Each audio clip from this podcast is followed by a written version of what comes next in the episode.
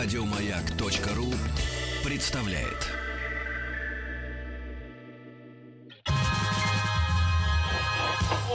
В эфире передача «В рабочий полдень».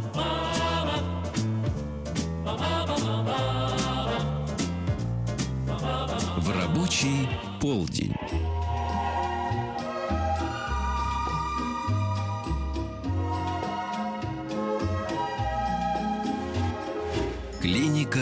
Фадеева. Сейчас пойдет речь об очень важном органе, о котором мы, по-моему, еще не говорили в Да. наших программах. У нас в гостях терапевт, гепатолог, кандидат медицинских наук Михаил Николаевич Глотов. Здравствуйте, Михаил Здравствуйте. Николаевич. Ну, давайте тогда а, немножко о Про печень будем говорить, Да. да. а может немножко. А- а- о самом, ну, один из важных органов. Ну, я думаю, да. На самом деле, э, ведь эм, давайте вспомним, даже в мифологии, если вы помните, человек, подаривший, бог, подаривший людям огонь, был прикован Ему к скале, ему печень. выклевывали не мозг, как Мгм. это делают обычно, и не сердце, а именно печень. Поэтому должен сказать, вот по личному опыту, все очень просто. Если ты говоришь, человека больное сердце, его очень трудно будет заставить отказаться от курения это, или от приема алкоголя. Но если у него больная печень, и он об этом узнает, то работать становится немножко легче. Это правда. А как человек э, узнает о больной печени? Я имею в виду вот в том плане, что утверждают, что печень-то она не болит. Ну, в общем, это правда. Это правда. В печени в самой по себе нет никаких болевых рецепторов. Как правило, это происходит случайно. Или желтуха, или вдруг он приходит на случайное обследование, там что-то находит, или вдруг он начинает уже сильно болеть. Как обычно бывает у людей, злоупотребляющих алкоголем.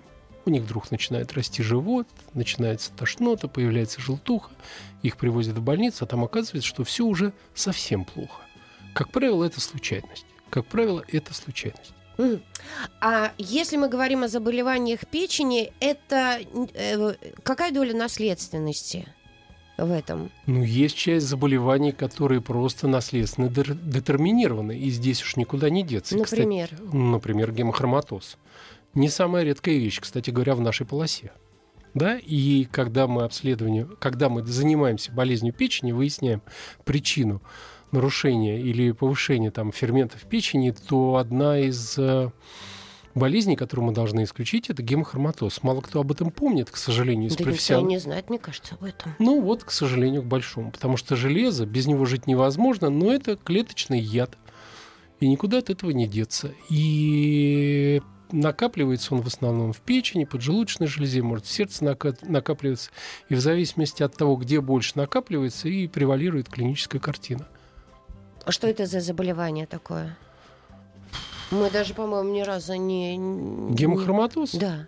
Ну, это же элементарно. Когда организм сходит с ума, у нас же всего в организме должно хватать ровно настолько, чтобы поддерживать свою жизнедеятельность. И если железа в организме становится много, то в кишечнике, в основном вот 12-перстная кишка и начальный отдел тонкой кишки, посылается сигнал о, о том, что железа в организме достаточно, и железо не всасывается. Да, большая часть его выходит в кишечник и далее везде. Но в некоторых случаях, когда происходит сбой на, геном, на генном уровне, таких генов, насколько я понимаю, идентифицировано около десятка, часто встречается два, причем это не такая редкая болезнь, как многим кажется, правда, это реально. Потому что, вот казалось бы, наследственное заболевание это где-то там, это где-то здесь, это где-то рядом. Я лично в своей практи- практике таких людей видел, наверное, несколько десятков, казалось бы. Не Мгм. должно быть. Пожалуйста, в рутинной практике. И есть еще болезни, которые называются синдром гипер, э, перегрузки железом. Когда железо накапливается в организме. Оно нужно только для одного, по большому счету, чтобы переносить кислород. И все. Есть небольшое депо.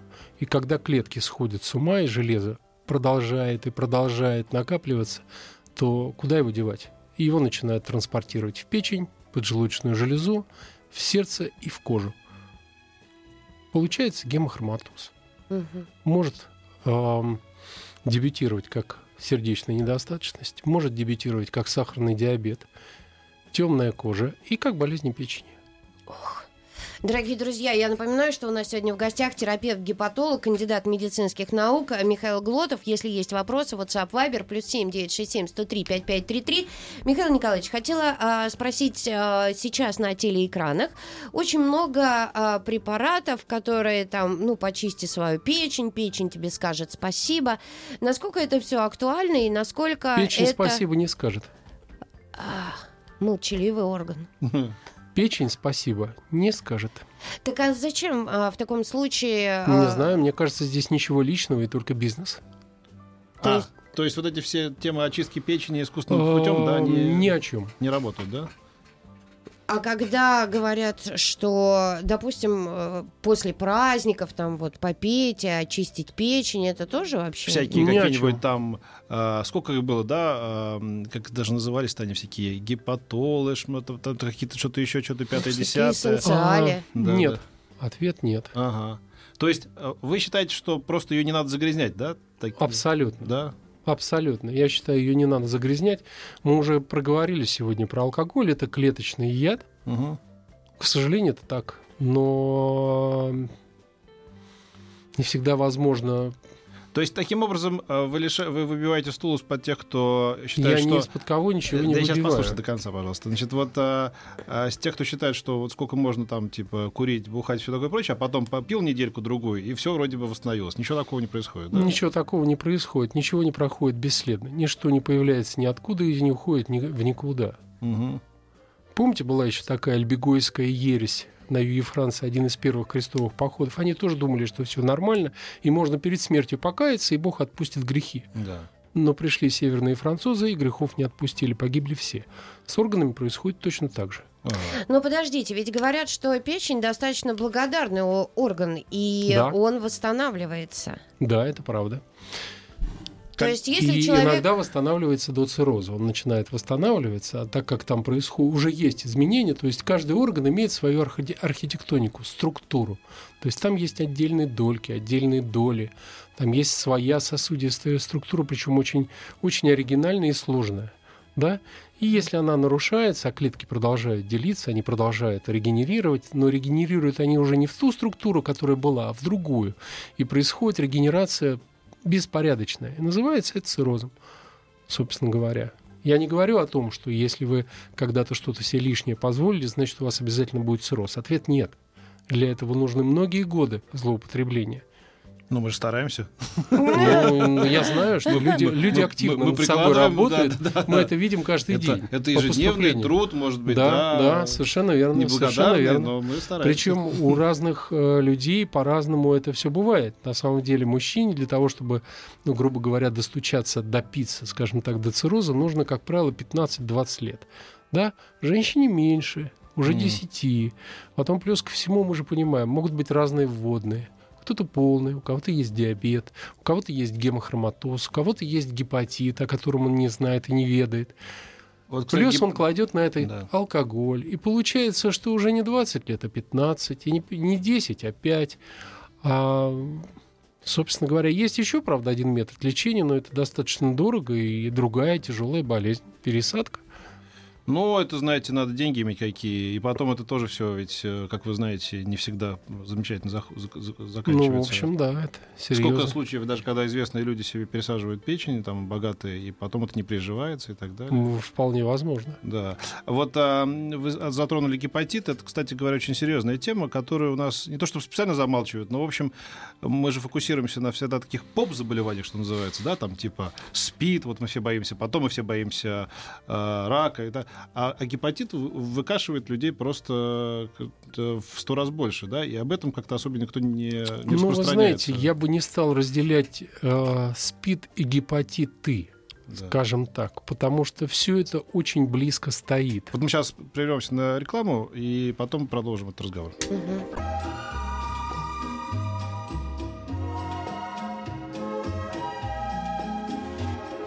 Клиника Фадеева. Да, вот Про а, гепатиты про хотели на поговорить. гепатит пере- пере- перешли, да, м, связанные напрямую, да, ведь с печенью. Самый распространенный это какой вид гепатита? Я думаю, что это гепатит Б. Это О возможно. нем говорят, это невозможно. О нем говорят меньше, говорят, как правило, о гепатите С, С, да. да, но реально самый распространенный гепатит Б. Он один из самых коварных гепатитов среди всех известных инфекционных. Это Б-вирусный или С-вирусный? Это Б-вирусный Б-вирусный, гепатит, да. Ага. Каким образом он передается? А, парентераль, ну, то есть а, через кровь. Э, как правило, бытовой- бытового пути в данном случае нет. Через немытые ложки ответ нет. Либо это хирургическое вмешательство, переливание крови, потом половой контакт. Наркоманы, это понятно, иглы. Ага. Да, ну вот, в общем, основная вещь. И вот еще что, вертикальный путь передачи – это от матери к ребенку. И я бы, я понимаю, извините, что позволяю себе это- самостоятельность в этом смысле, я бы поднял вопрос о вакци- вакцинации. Ага. Это то, что, во что мы сейчас с большим удовольствием кидаемся камнями, если вы помните, да? Ну Но да, мы просто швыряемся друг в граждан. друга в, в стеклянном доме. Вот гепатит Б, вот чем плох? Да, во-первых, это можно получить от матери к плоду.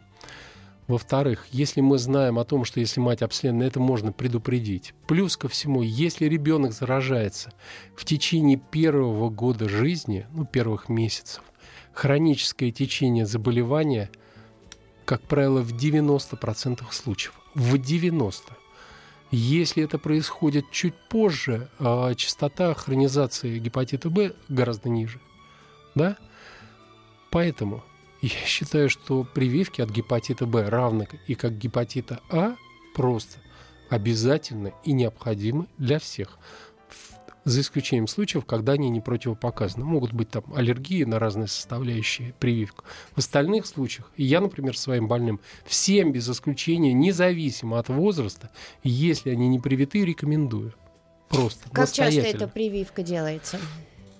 То первая основная прививка делается, она трехкомпонентная, она делается там изначально через э, месяц и через 6 месяцев от первой инъекции, и, как правило, ее хватает на 8-10 лет. И М. после этого возможно сделать вторую и опять очередные 8-10 лет, но у некоторых людей иммунитет может быть больше за 10 лет. А почему же 10 ее тогда не делают э, обязательно? и- А, мне кажется, это не ко мне вопрос. Ну, Она может быть, входит в, обязатель- в обязательный а, прививочный календарь. И ее на- начинают делать уже в роддоме. А, исключение, наверное, составляют дети. Я знаю, что есть такие случаи недоношенные. Им, как правило, пытаются отсрочить прививку на несколько месяцев. Я считаю, что это неправильно, это неверно. Ее надо делать так, как полагается. А как- как- каковы аргументы противников прививок? Ну, аргумент, насколько я Осложнение. понимаю, это осложнение от прививки. Эм, Они возможны, да, это правда.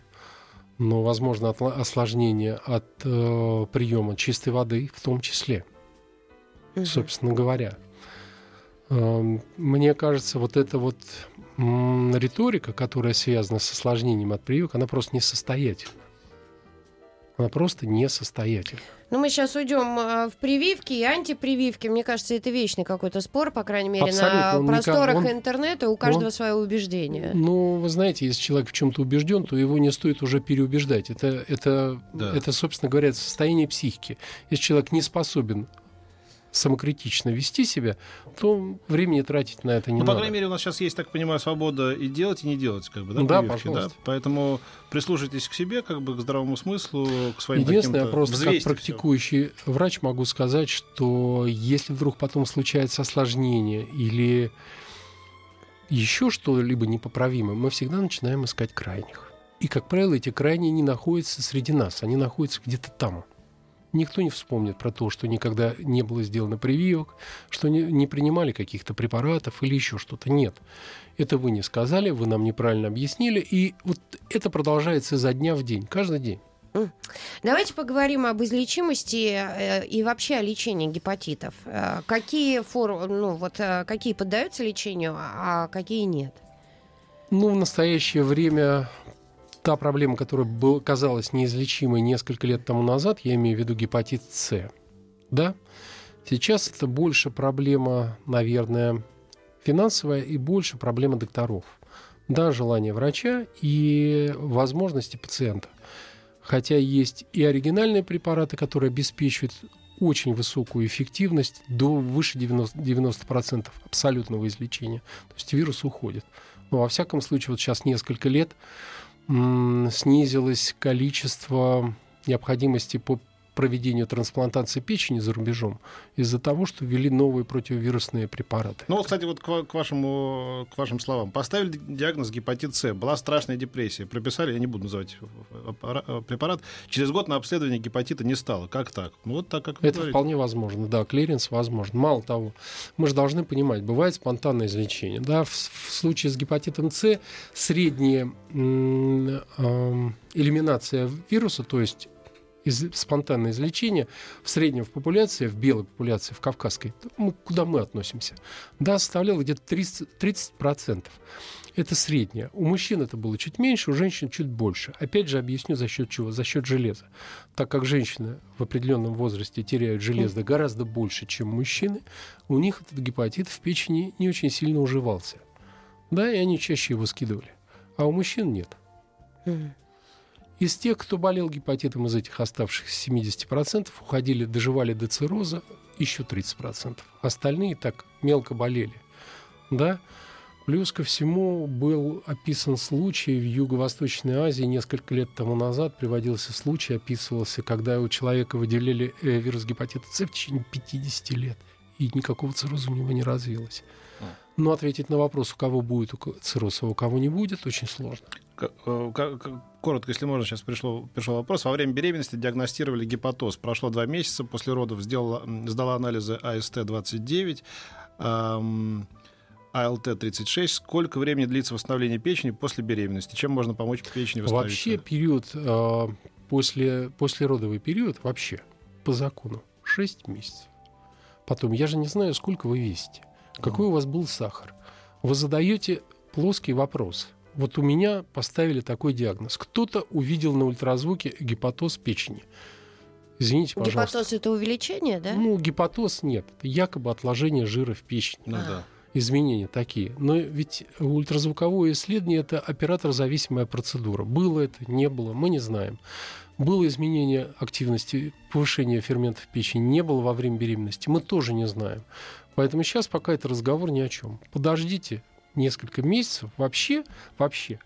Например, э, наши западные коллеги пишут, что алгоритм диагностики болезней печени наименее соблюдаемый везде. Я не говорю про Россию. Вообще и у них тоже. Вот есть повышение ферментов печени, и тут же все начинают искать. К вопросу, о, извините, о гефесте и всем остальном. Да? Но, Мгм. но что прошло время, да? То есть длительная Совершенно процедура. верно. Если ферменты Так, давайте про ферменты, тогда после новостей и новостей спорта. Завернем Запом- сейчас да, узелок, да, да. да. Ага.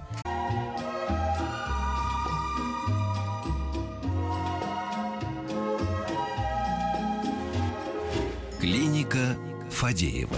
Терапевт-гепатолог, кандидат медицинских наук Михаил Глотов у нас в гостях. Михаил Николаевич, остановились мы на женщине, да, у которой э, после родов, э, и вы сказали подождать где-то полгода, да, восстанавливается печень. ну, не восстанавливается Гепатоз. печень, послеродовый период длится полгода. Полгода.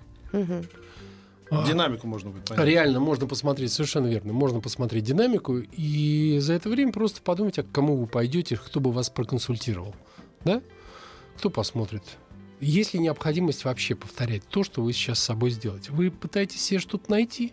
Если вы хотите что-то найти, вы Вы обязательно. Иными словами, вы пока в самолете. Не надо, да? Совершенно верно. Когда он приземлится через пару часов, Да, что да, называется, да, да, тогда да, и будете да, разбираться. да, Очень совершенно много верно. вопросов касается синдрома Жильбера. Вот, например, иногда есть желтизна белков глаз, можно как-то избавиться от этого? Даже не знаю, что вам посоветовать. Ответ нет. Это тоже генетически детерминированная проблема, и она не влияет на качество жизни. И на продолжительность, самое главное. На качество может у некоторых людей, но на Ну, продолжительность как никак. обнаруживается синдром Жильбера? А это случайно. Там ам, повышение количества неконъюгированного билирубина в крови. А, это по анализам Да, это по анализам. У этих людей могут, может быть небольшая экторичность, желтушный склер, собственно говоря. И когда я учился в институте, на, тогда еще при Советском Союзе, все время говорили, что больные жильбером, они больше желтушные, чем больные. Вот, собственно говоря, это было известно еще тогда. Мгм. Повышение других ферментов печеночных там, как правило, не бывает. Эта болезнь не требует ни лечения, ни наблюдения. Мгм. Здравствуйте, подскажите, пожалуйста, можно ли пить расторопшу для профилактики? Однозначно. Самое главное, чем вы будете ее запивать и в каком количестве вы будете ее пить. Это Вы сейчас название, шутите? Расторопша. Абсолютно нет. А что такое? А почему надо пить расторопшу? А, ну, я Сейчас не все сказал, раскупят что я-. Я не сказал, что ее обязательно надо пить. Во всяком случае, это один из немногих растительных препаратов, который доказал свое положительное влияние на печень. Не в плане ее чистки, ответ нет, а в плане того, что он может позитивно влиять на печень. Во всяком случае, когда еще проблема гепатита С э, не была решена, иногда пациентам советовали э, дополнительно принимать препараты расторопшие. На английском это называется Сент-Джон Форс М. Herbs а у нас расторопшие. Ну, грубо говоря, не репейник, а вот это вот еще колючее растение достаточно... Расторопша. Ну, в общем, расторопшее. Хорошее слово. Расторопшее. То есть, э, пожалуйста, пейте, да? Только пожалуйста, правильно пейте, надо как-то. пожалуйста, пейте, только немного. Ага. Если вам от этого будет легче, сделайте милость. Ага. Добрый день. В детстве был гепатит А. Как часто можно пить гепопротекторы? АЛТ, ССТ в норме, холестерин повышен. Холестерин повышен это из другой области проблема. Кстати говоря, очень прекрасный вопрос не в плане гепатита А, ничего там не надо повторять, и, как правило, гепатит А проходит бесследно. Не как правило, а просто бесследно. Если он, вот если гепатит А вдруг случается у больного с гепатитом Б или С, то тут могут быть проблемы, и серьезные, существенные. А если он просто прошел, то надо просто об этом забыть и все, и ничего не проверять. Кстати говоря, то, что касается холестерина, Эм, Холестерин э, отчасти, если ты видишь маленький холестерин у больного с болезнью печени, то это один из показателей того, что там серьезная проблема, М. если он не принимает холестерин снижающих препаратов. Но вообще холестерин и печень, связь есть, но я бы, честно говоря, ее не искал так сильно. Если холестерин высокий, то нужно пойти к доктору и решить, есть ли необходимость сейчас принимать холестерин снижающие препараты. Речь идет о болезнях сердца уже прежде всего и болезнях сосудов, а не о болезни печени.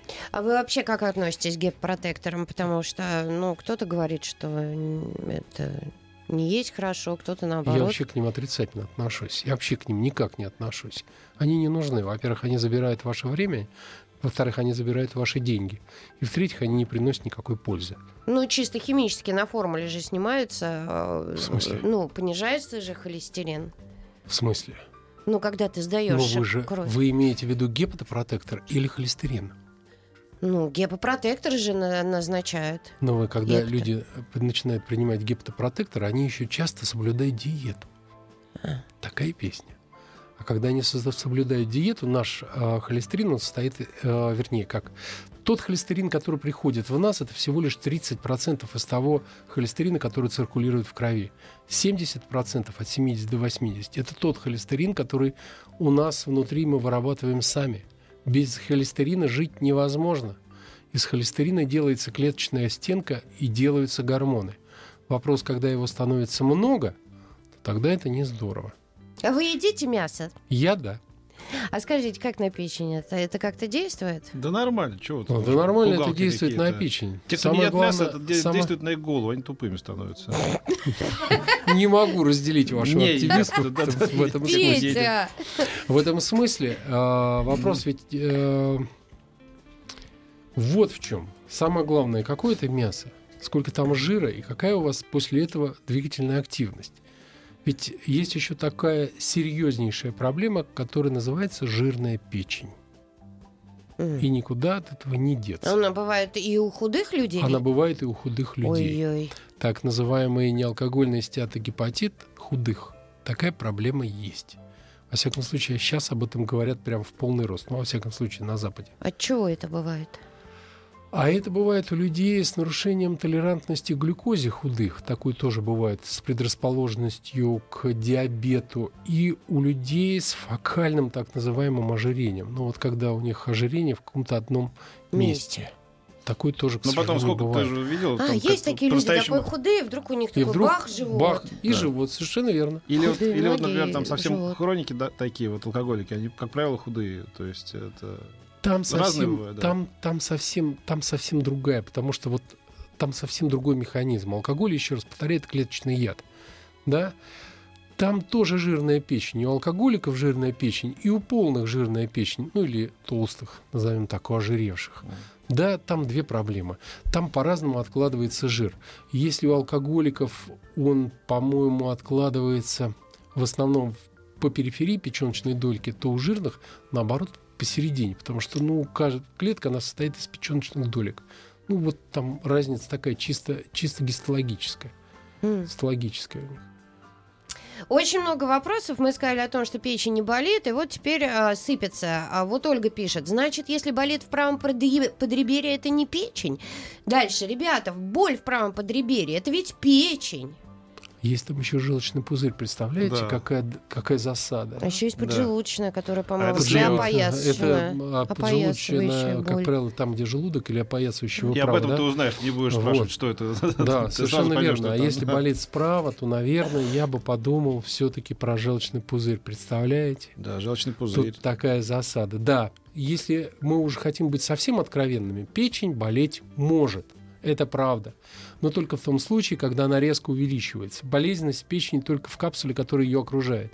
И если вдруг печень начинает расти... Она давит на окружающий орган. Да, она давит на свою капсулу и начинает быть тяжести, начинает болеть там в правом подреберье. Да, конечно, мы тут же, вы, я понимаю, слушатели начинают думать про болезнь Бада Киари. Прям тут же у них всплывает, и они об этом. Таких случаев можно перечесть по пальцам одной руки. Все остальное нужно думать либо про пузырь, либо про другие органы, которые там могут находиться. Побочные действия лекарств, а, это как воздействует на нашу Отдельная проблема. Да, естественно, лекарственный гепатит – это проблема. И это проблема, о которой нельзя забывать, но это проблема ваших врачей. Это проблема не ваша. Это проблема ваших врачей. Потому что это ваши доктора, которые назначают ваши препараты, должны, вам препараты, должны об этом думать. И если есть основания, они должны мониторировать и принимать решение, стоит ли вам дальше это продолжать, либо этот препарат должен быть заменен на какой-либо другой. А как быстро печень, допустим, восстанавливается после антибиотиков? Сколько времени В проходит? смысле? Ну, ты принимаешь антибиотики, наверняка это ж как-то воздействует на нашу Абсолютно нет. печень. Нет? Не наверняка, абсолютно не наверняка. Мгм. Успокоили. Да, вот особенно нашего постоянного радиослушателя Александра, который чуть у него там насморк, сразу антибиотики. Ну вот и я ему говорю, ну раз, может быть, чересчур ты их глотаешь, а он говорит, а вот и не чересчур. Ух ты. Можно ли при хроническом гепатите Б принимать спортивное питание и заниматься в тренажерном зале? Есть ограничения, Антон спрашивает. А, заниматься в тренажерном зале можно, принимать спортивное питание, наверное, можно, но сначала нужно понимать, зачем. Вы этим питанием что хотите доказать? Рельеф. мышцам придать. рельеф прежде всего зависит от того, как вы занимаетесь, какой программы вы придерживаетесь и что вы едите просто так. Хорошо.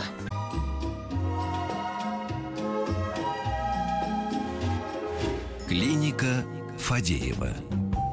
Михаил Глотов у нас сегодня в гостях, терапевт, гепатолог, кандидат медицинских наук. Михаил Николаевич, очень много вопросов касается кофе. И мы вот тут неожиданно с вами затронули этот вопрос. И Вы сказали, что вы пьете кофе как лекарство. Я пью кофе как лекарство. Рассказывайте. Вообще, в принципе, вообще, в принципе, мы же понимаем, да, что не хотелось бы уходить в область политики, все уже посчитано, да, все посчитано в том смысле, что каждая чашка кофе, я имею в виду то кофе, который нам готовят в, ка- э, в кафе, например, да, она содержит определенное количество продукта. Так вот, если человек принимает больше, чем 4 чашки в день, то у него достоверно меньше повышения ферментов печени, у него меньше развивается фиброз в печени и реже развивается цирроз печени. Это доказано. Да вы что? Четыре чашки и выше. Мы говорим о каких э, А чашечках? там неважно, от- американо или эспрессо. Там все равно находится одно и то же. В эспрессо только меньше воды, больше кофе. А если мы говорим о кофе с молоком, это уже не то? Тут мы затрагиваем тему еще молока. Правда, это, правда, к печенке не имеет особого отношения, но тем не менее. ам, собственно говоря, вы все равно кофе получаете. Просто там и колораж совсем другой. В кофе не только же кофеин, там еще масса вот этих полифенолов, очень активных веществ, угу. которые влияют на фиброз и цирроз. Ну, как-то так. То есть это действительно это, лекарство? Ну, это я, просто, я просто сейчас озвучиваю то, что уже доказано. Четыре чашки в день и выше. А, при каких признаках и симптомах можно судить о заболевании печени, спрашивает Михаил. Глубокий вопрос. При желтухе. Когда человек встает и понимает, да. подходит к зеркалу, и он желтый. Да, и он желтый. Ах. А желтый, насколько он желтый? То есть вот. Ну, ну, не знаю, в норме пить. он желтым, как правило, не бывает. А что должно? Желтый, желтый э, кожа или что? Желтая что? Жел... Яблоки? Прежде всего, прежде всего слизистые, прежде всего глаза. Во-вторых, я понимаю, есть еще маленькие, э, так называемые м- мелкие признаки. Быстрая утомляемость, тяжесть в правом подреберье. Все это я понимаю. Да, но еще раз хочу просто всех предупредить. Наверное, ставить себе диагноз не совсем правильная вещь. Да, нужно к врачу идти, сдавать анализы, ну, проходить обследование. Надо сначала просто пойти и поговорить. А я вот помню, у нас был хореограф, она говорила, что и она один, одно время ела просто одну морковку в разных видах, и она потом и она пришла была желтая. желтая. Да. да, это гиперкаратинемия. Да, то же самое бывает, если вы, например, очень интересная тема, когда вы едите апельсин или мандарин, а потом вытираете курками руки. И они бывают у вас желтые ладони иногда до нескольких недель. Я не пробовала ни разу. Надо попробовать. А вот когда свеклу поешь, потом вдруг боишься, что... Да. Это бывает. Да. Добрый день. Гепатит С... Подожди, И забыл об этом. Серьезная тема. Гепатит С уже более 20 лет. Скажите, есть ли смысл терапии? Иван, 39 лет. Спасибо. Смысл... Сейчас больных с гепатитом С лечат почти всех. Всех. Смысл есть. Смысл есть. Надо пойти к доктору, посмотреть, какой у вас генотип, Сейчас уже есть и пангенотипические препараты, то есть препараты, которые лечат все, гено, все генотипы, с первого по шестой включительно. Неважно. Просто одна таблетка в день, от 18 до 24 недель, 12 недель, пожалуйста. После 6 месяцев нужно, просто найти правильного доктора. И все. Угу. Расскажите про хронический гепатит Б. Как лечить? Сколько может прожить человек? Ну, просто так на вскидку на этот вопрос ответить нельзя, потому что мы же должны понимать, каково состояние, с кем мы имеем дело, какой сейчас уровень ферментов в печени, какая у вас вирусная нагрузка. Да? И после этого можно говорить, стоит ли вас лечить, не стоит ли вас лечить. Мало того, сейчас есть препараты, которые могут уменьшить вирусную нагрузку до нуля. При единственном условии вы должны принимать их постоянно, не прекращая ни на день. И можно свести вашу вирусную нагрузку до нуля. До определенной степени это уменьшает вероятность развития у вас цирроза, причем существенно. Да, но здесь еще раз говорю, никогда не занимайтесь самолечением. Есть золотое правило медицины – не лечить ни себя, ни своих родственников. Критика отсутствует, вы никогда не, вы можете принять неправильное решение, ошибки быть не должно. Ох, доктор, спасибо вам огромное. У нас сегодня в гостях был кандидат медицинских наук, терапевт-гепатолог Михаил Николаевич Глотов. Вам от слушателей вы добро несете. Слушаем, развесив уши с благодарностью, честное слово. Я надеюсь, что вы к нам еще придете. Приходите Правда, Петь? Осенью, да, Очень конечно, интересно. Да. Спасибо. Спасибо. Еще больше подкастов на радиомаяк.ру